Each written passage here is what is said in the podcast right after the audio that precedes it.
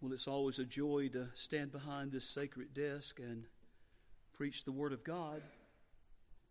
Pastor Charles was scheduled to actually preach this evening, but he's been battling some cold issues and um, and pretty much lost his voice after preaching this morning. So, anyway, I'm glad to be here. Love you folks. Love this church. So thankful to be able to preach the Word of God. I invite you to open your Bible and read along with me to Galatians chapter 4. I started a series of messages this morning at our church back in Columbia. And over these next few Sundays, I've entitled the series In the Fullness of Time. So, looking at Galatians chapter 4, beginning in verse 4, reading all through all the way to verse 11. But when the fullness of the time came, God sent forth his Son, born of a woman, born under the law, so that he might redeem those who were under the law, that we might receive the adoption as sons. Because you are sons, God has sent forth the Spirit of His Son into our hearts, crying, Abba, Father. Therefore, you are no longer a slave, but a son. And if a son, then an heir through God. However, at that time when you did not know God, you were slaves to those which by nature are no gods. But now that you've come to know God, or rather to be known by God, how is it that you turn back again to the weak and worthless elemental things to which you desire to be enslaved all over again? You observe days and months and seasons and years. I fear for you that perhaps I have labored over you in vain. Let's pray. Our gracious Father in heaven, how thankful we are, God, that you allow us to assemble here in this meeting place as your church. We belong to you, the body of Christ. You're the head of your church. You're building your church. You have empowered your church, and you said that you would advance your church, and not only the gates of hell would be able to prevail against it. God, it's my heartfelt prayer this evening that in my humanity and in my frailness, God, that you would simply, again, grace me with the power of your Holy Spirit to preach this word to your people. And God, I pray and thank you that you would indeed give us ears to hear, eyes to see, and hearts that are receptive to your truth. All this we pray to the glory and the honor of your Son Christ. Amen. I'm sure you've read the epistle to the church in Galatia or the churches. There's six chapters in this epistle. It perhaps is probably, speaking for myself, my most favorite epistle that Paul wrote. And the reason why, for me, it's my favorite is because he just cuts right to the chase. He's not here to try to appease anyone or accommodate anyone or to make anybody feel good about themselves, but he deals with the issue of how you come to understand the true nature of saving faith and what it means to be a person that belongs to the Lord Jesus Christ. And just going back and just briefly giving you a little bit of history as to what was going on when Paul wrote this letter. The Galatians, having begun their Christian experience by faith, they actually seem now to be content and satisfied to depart from their pilgrimage of faith that Paul so powerfully taught them, and they begin to chart a new course based on works on works, a course that the Apostle Paul found very, very disturbing. Actually, you can't read this epistle without actually seeing Paul's anger about it. For example, when you look at chapter 1, verse 6, what did he say? I'm amazed. It's like he's shocked. He's amazed that you have that you are so quickly deserting him who called you by the grace of Christ, but yet for a different gospel. Then in verse 7 of Galatians 1, he says, which is really not another, only there are some who are disturbing you and want to distort the gospel of Christ. Paul did not mix his words. If he saw individuals that were not teaching the gospel, that he said that he was not ashamed of in Romans 6, Romans 16, that he preached was the power of God unto salvation. It is indeed an exclusive gospel. In reality, there's no other gospel than the exclusive gospel of Christ. There's no other Savior except for the exclusively, exclusively that being Christ. And when anything would be presented to anyone where, especially, he planted a church and taught them what the true nature of saving faith was all about, he was quick, quick to deal with it aggressively and bring a strong word of correction to people that would depart from the faith they once heard and begin to substitute something else for that, when in reality, he knew it was wrong and he was going to again inform them as to what it was and basically set the record straight. It's the way the Apostle Paul was. Again, he was shocked. The word amaze implies literally like shocked that they were so quickly deserting him who called them by the grace of Christ for a different gospel. Now, notice he says the calling there was not anything that he did or any other person, but the call was completely the act, the sovereign work, the sovereign act of God initiating their salvation, Jesus Christ validating their salvation, and the Holy Spirit indeed activating their salvation. Which is to say, they had nothing to do with it. They had nothing to do with it. And then when Paul clearly says for a different gospel, he quickly says, but there's really no other gospel. There's not really a different gospel. There's not another, but only that some who are disturbing you and want to distort the gospel of Christ is exactly what was happening. And we'll talk more about that in just a moment in regards to what he was actually saying. But when you carry on this thought about, again, Paul's frustration and even some degree of having a righteous indignation about what was happening, this is what he said to him as well in Galatians 3, verse 1. He says, You foolish Galatians, who has bewitched you? Before whose eyes Jesus Christ was publicly portrayed as crucified. And then in verse 2, he says, This is the only thing I want to learn from you.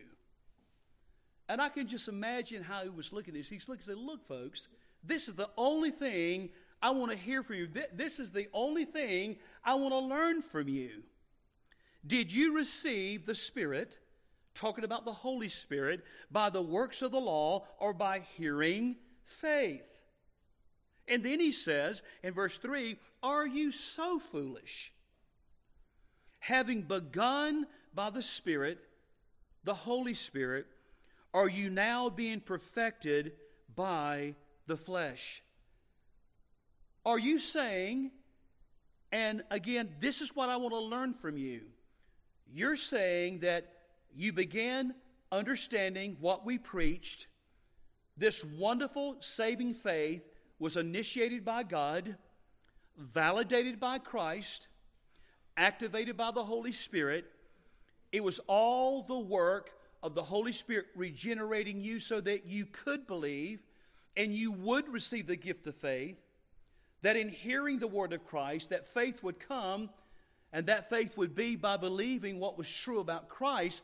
But now you're saying you begun that way, but now you're going to finish this in your flesh. In other words, you have the ability, you have the strength in your flesh, in yourself to finish what only God started and what only God can complete, but you think you're clever enough, you've got it together, you're smart enough that you can finish this without the work of the sanctifying work of the Holy Spirit. Paul said, You're foolish. You've been bewitched. You've been conned to believe something that is not the truth. The Bible makes it very clear. One scripture, particularly Philippians 1 6, I know you know what it says. I remember back when Pastor Mark preached through Philippians, I remember when he dealt with this text, saying, Being confident of this very thing, that he that began the work in you will complete it until Jesus Christ comes. He didn't say, He that began the work, and then you will take over that work in your flesh, in your own strength, and it will be completed. That's not what he said. If it began by God, and it was initiated by God, and it was validated through the work of Christ on the cross, and it's activated by the Holy Spirit, you can do nothing other than making sure that you obey the truth concerning that. So, back here in this text again in Galatians 3, that's expressing again how actually disturbing Paul found it to be that when you look again at that text in Galatians 3 1 through 3, this refers to not, a, not really a lack of intelligence when he calls them foolish. It's not what he's saying, but it's really a lack of obedience to the truth. Foolish there is actually a word that, when it came to the Galatian believers, this was especially foolish because they sat under the teaching and the ministry of Paul. Out of all the apostles, all that they taught and everything, you know as well as I know, if there was any one man that was passionate about communicating the gospel, the kerygma, the truth, the gospel concerning Christ, it was the Apostle Paul. And these folks sat under that ministry. They heard him teach.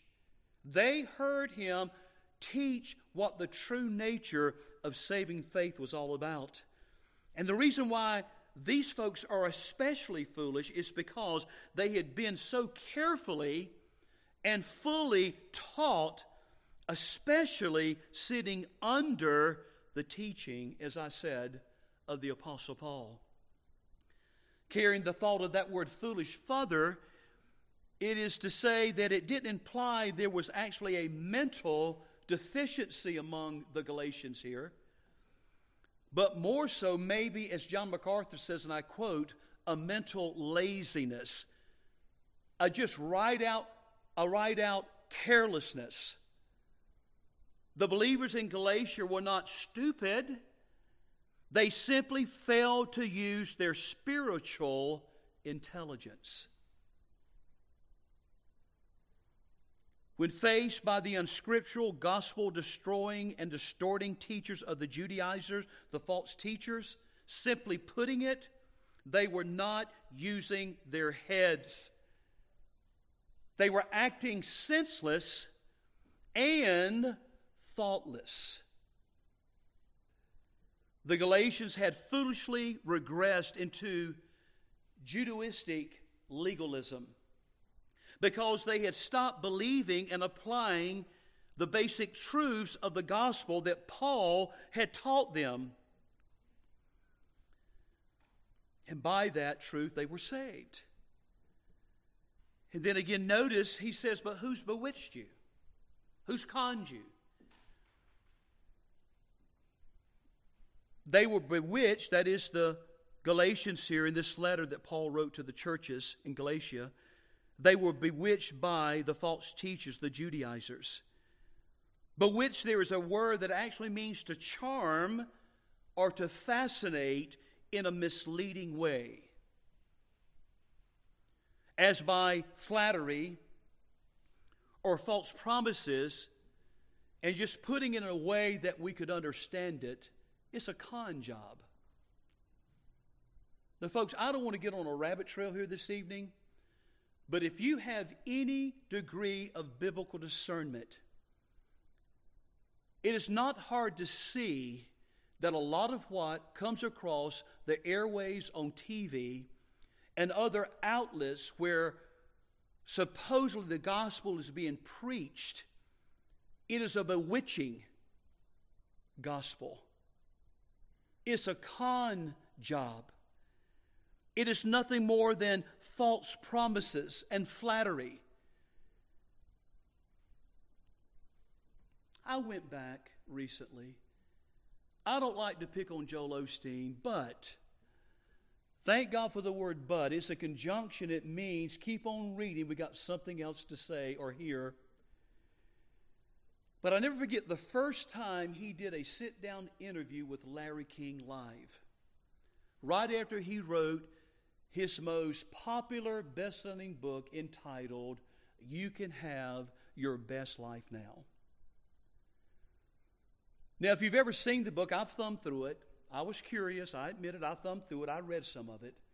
It's interesting that if there's any text of Scripture mentioned, it's always at the end of the book.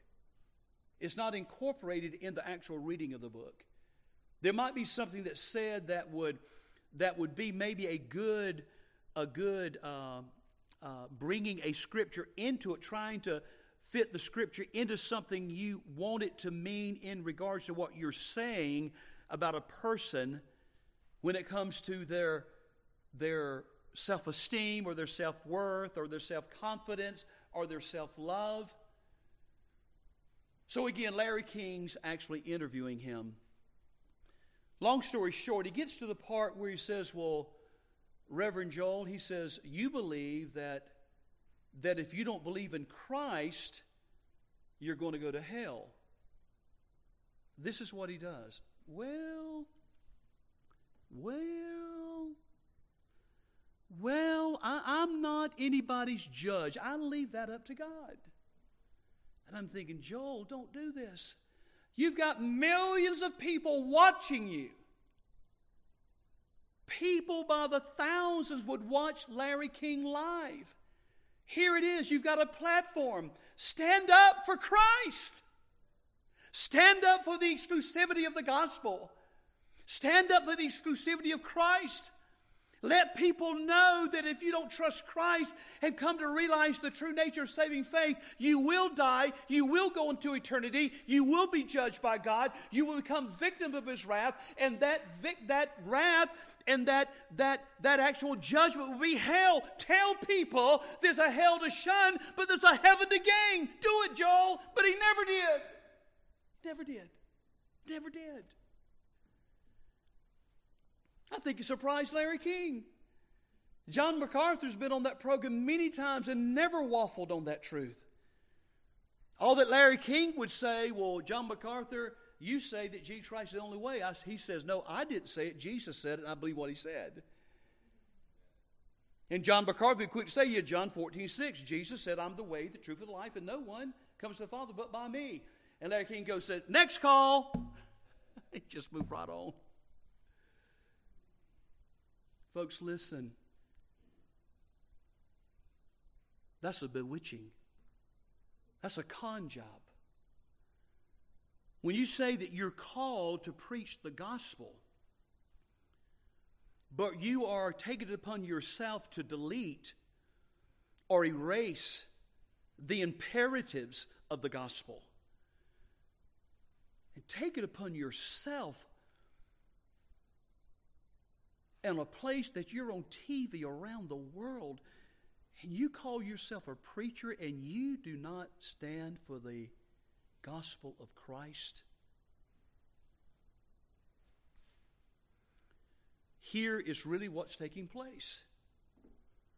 These false teachers, these Judaizers were coming and said, you know what, you can still, you know, do your Jesus thing, but we're telling you, you're not going to make it if you don't get circumcised and if you don't go through the rituals and go through the ceremonies, maintain the dietary laws, recognize all the festivities, all the feast days, and all that kind of stuff. Paul says, You're foolish. Who's bewitched you?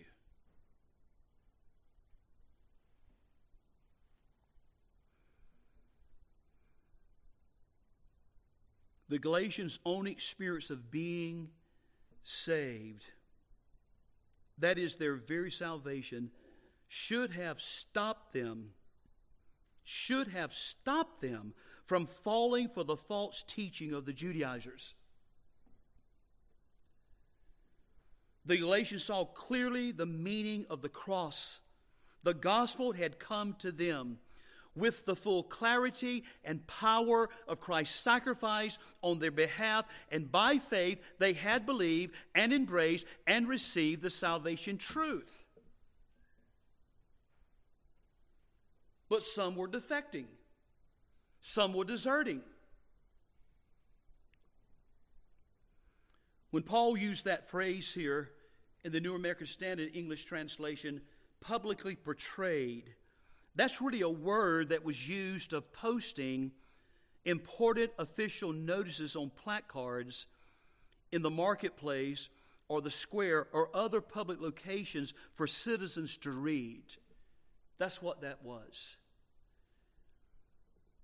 Jesus had been figuratively placarded before the Galatians by Paul himself for everyone to see in a clear and precise way. You know, I know that Paul covered all the bases. I mean, every doctrine, soteriology, Christology, ecclesiology, the doctrine of God's sovereignty, the doctrine of God's aseity, everything's right here in this epistle. They heard it with their own minds.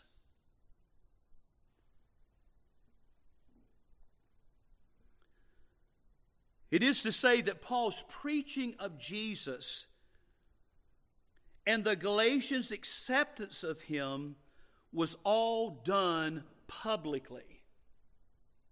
Publicly.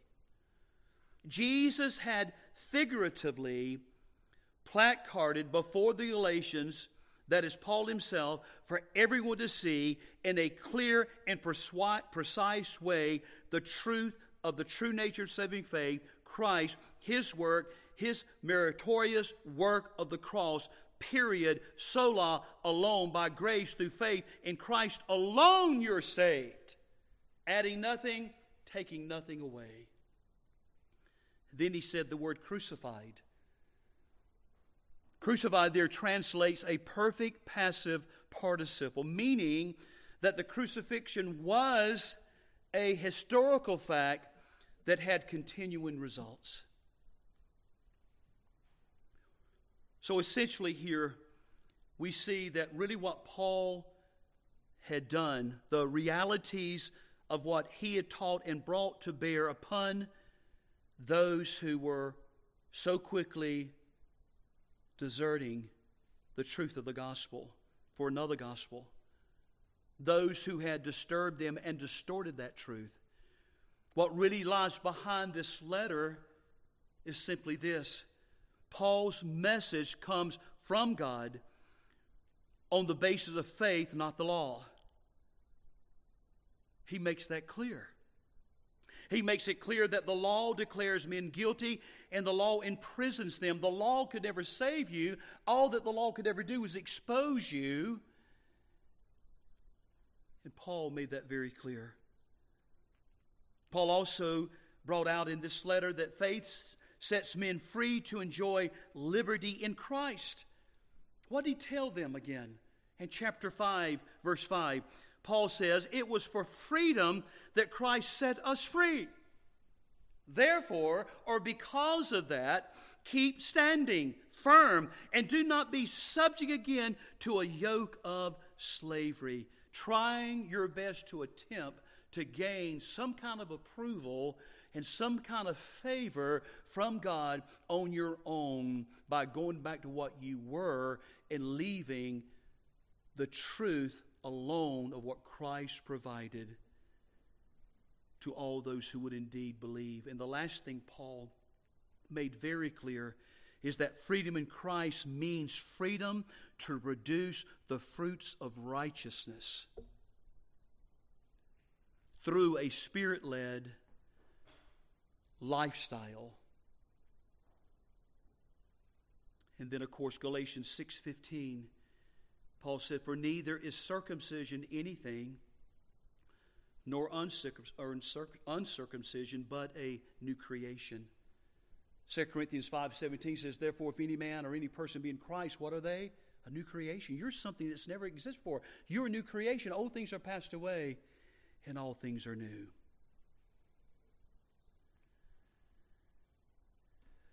So back to that text we read in Galatians 4. Verse 4 But when the fullness of the time came, what does that word fullness mean?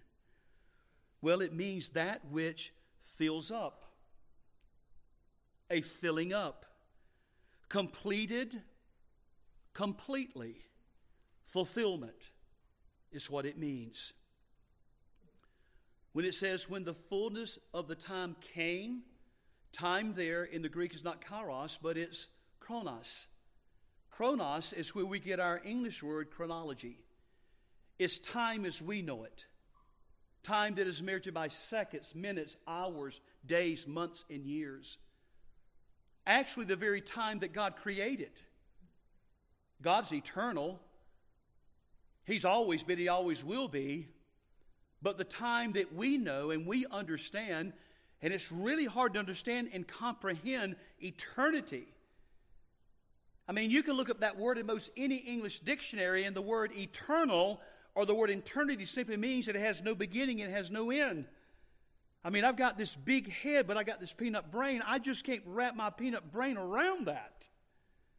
We're used to seconds, minutes, hours, days, months, years, but we're talking about something that had no beginning and it has no end. But now we see that there's a time that God created that we know, and that's what he's talking about here.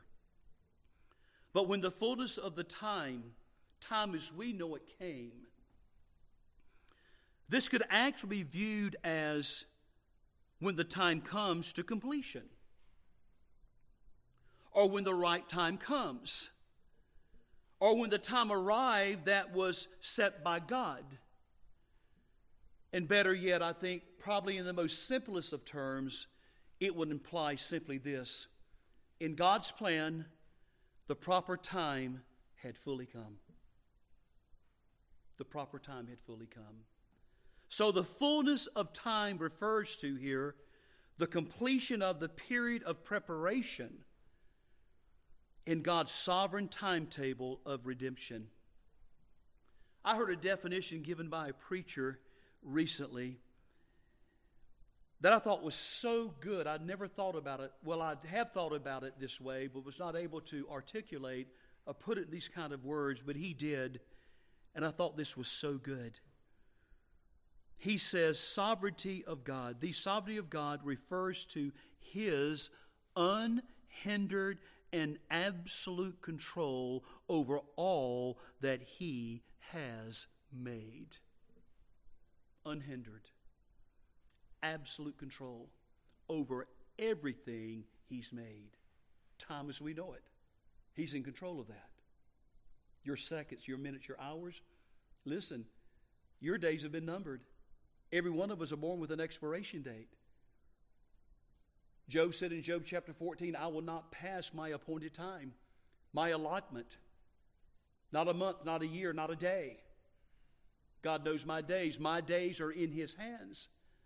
Support a man wants to die, and then the judgment. So I think we get that. We understand that. But when, again, the law had fully achieved its purpose, are revealing to man his complete sinfulness and his inability to live up to God's perfect standard of righteousness, it was then that God ushered in, in the fullness of time, it came a new era of redemption. God provided the perfect righteousness that man needed, that man could not provide for himself. And how did he do it? He sent his son. Now, isn't it interesting that Paul is issuing a strong rebuke and a strong correction to this church, but he never failed to always bring it back to the gospel, always back to Christ. I mean, I'm sure they knew that Christ came. I'm sure they knew the, the scriptures that probably Paul had shared with them in Isaiah, like what Pastor Mark read there in chapter 9. But yet, for the purpose of instruction, Paul never relented. He never backed off. He never vacillated to always bringing it back to Christ. What Christ did, what He accomplished, how God, in the proper time, in the fullness of time, in God's plan, the proper time had fully come. And Paul was reminding them that's why you're saved. That's why you belong to God. God sent His Son. Isn't that the essence of Christmas? I mean, when you think about Christmas, you think about the glory of God. You think about the glory of God. You think about the person, the power, in the presence of God. When you think about the incarnation, you're reminded that God became something he had never been without seeking to be what he always had been. God came in, in humanity, in flesh, and took up residence among us according to John 1:14. He sent his son. He was in total, complete control of all of that. But I've got a question as I need to move on. Did Charles Wesley miss something when he penned these lyrics in Hark the Herald Angels Sing? When he wrote, Late in time, behold him come, offspring of the Virgin's womb. Late in time? Jesus came late? Was Jesus late? No. In God's plan, the proper time, when it had fully come, God sent his son. Charles Wesley did not mean Jesus came at the wrong time. That's not what he meant. The people of God had been hoping for his coming ever since the divine announcement of his coming, which is the very first messianic prophecy of the coming of Christ found in Genesis chapter 3. Verse 15, you know what it says. And I will put enmity between you and the woman, and between your seed and her seed. He shall bruise you on the head, and you shall bruise him on the heel. After cursing the physical serpent, this is a quote of John MacArthur God turned to the spiritual serpent, the lying seducer, Satan, and cursed him. Cursed him. He said, again here, God in Genesis 3:15, he's going to bruise your head and it's going to bruise his heel. It is to say that the first gospel is prophetic of the struggle and its outcome between your seed, Satan and unbelievers who are called the devil's children, in John 8 44, or her seed, which is Christ, a descendant of Eve, and those in him which began in the garden in the midst of the course the curse passage the curse passage a message of hope shone forth. It shone forth. The woman's offspring called he is christ. Christ. He will come and his victory is sure. It must have seemed very long, though, for all those that knew that prophetic promise of the coming Messiah. There are times in the Old Testament we heard the people say, Lord, how long will it be? How long will it be? Years went by, and it must have seemed a very long time. But I love the hymn, O come, O come, Emmanuel, and ransom captive Israel, that makes, mourns in lonely exile here until the Son of God appear. O come, thou rod of Jesse, free thine own from Satan's tyranny, from, from the depths of hell thy people save, and give them victory o'er the grave. Rejoice! Rejoice! Emmanuel shall come to thee, O Israel. Isaiah 11, verse 1 says, Then a shoot will spring from the stem of Jesse, and a branch from the roots will bear fruit. Did you know that Matthew 1 says that Christ's direct descendants were David and Abraham? Jesse here is David's father, and the branch here that bears the fruit is Christ. The Lord may seem slow, but as uh, a, one dear black pastor friend in Florence called Albert Epps, he says, God is always on time. He is never late. That's clearly seen here in Galatians 4, verse 4 in the fullness of time, God sent his son. All in his timing, all in his work.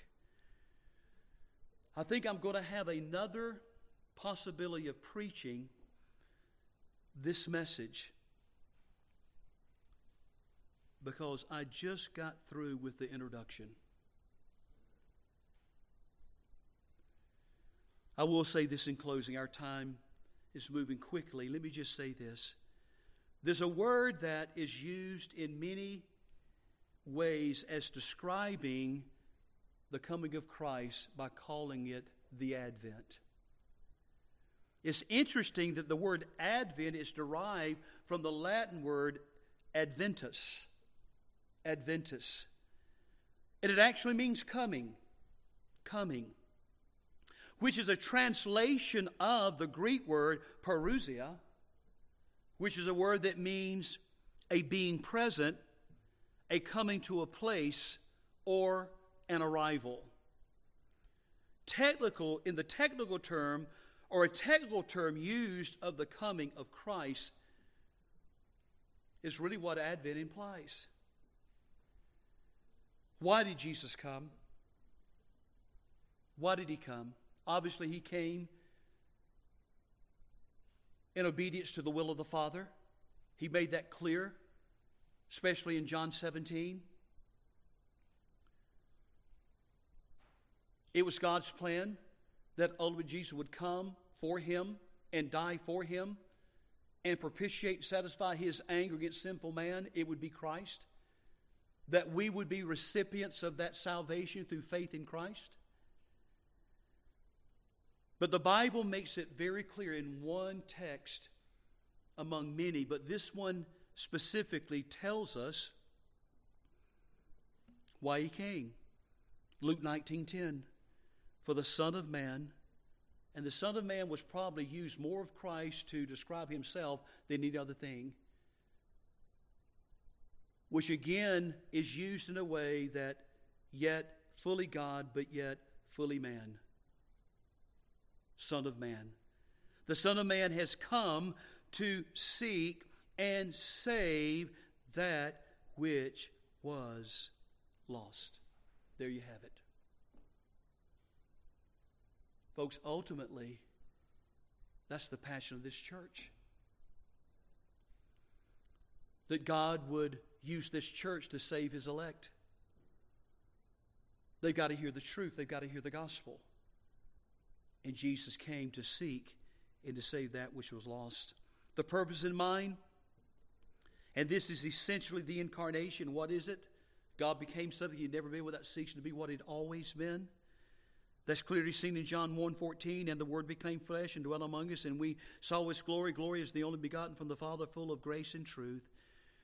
And this is what, Lord willing, I hope to be able to share with you maybe sometime this month that what is characteristic of what Paul is saying, Galatians 4 4, in the fullness of time, God sent his Son, is to realize what is characteristic of the incarnation. Emmanuel, God with us. One is the fullness of God is seen in human flesh. His glory was seen completely. Grace is realized thoroughly.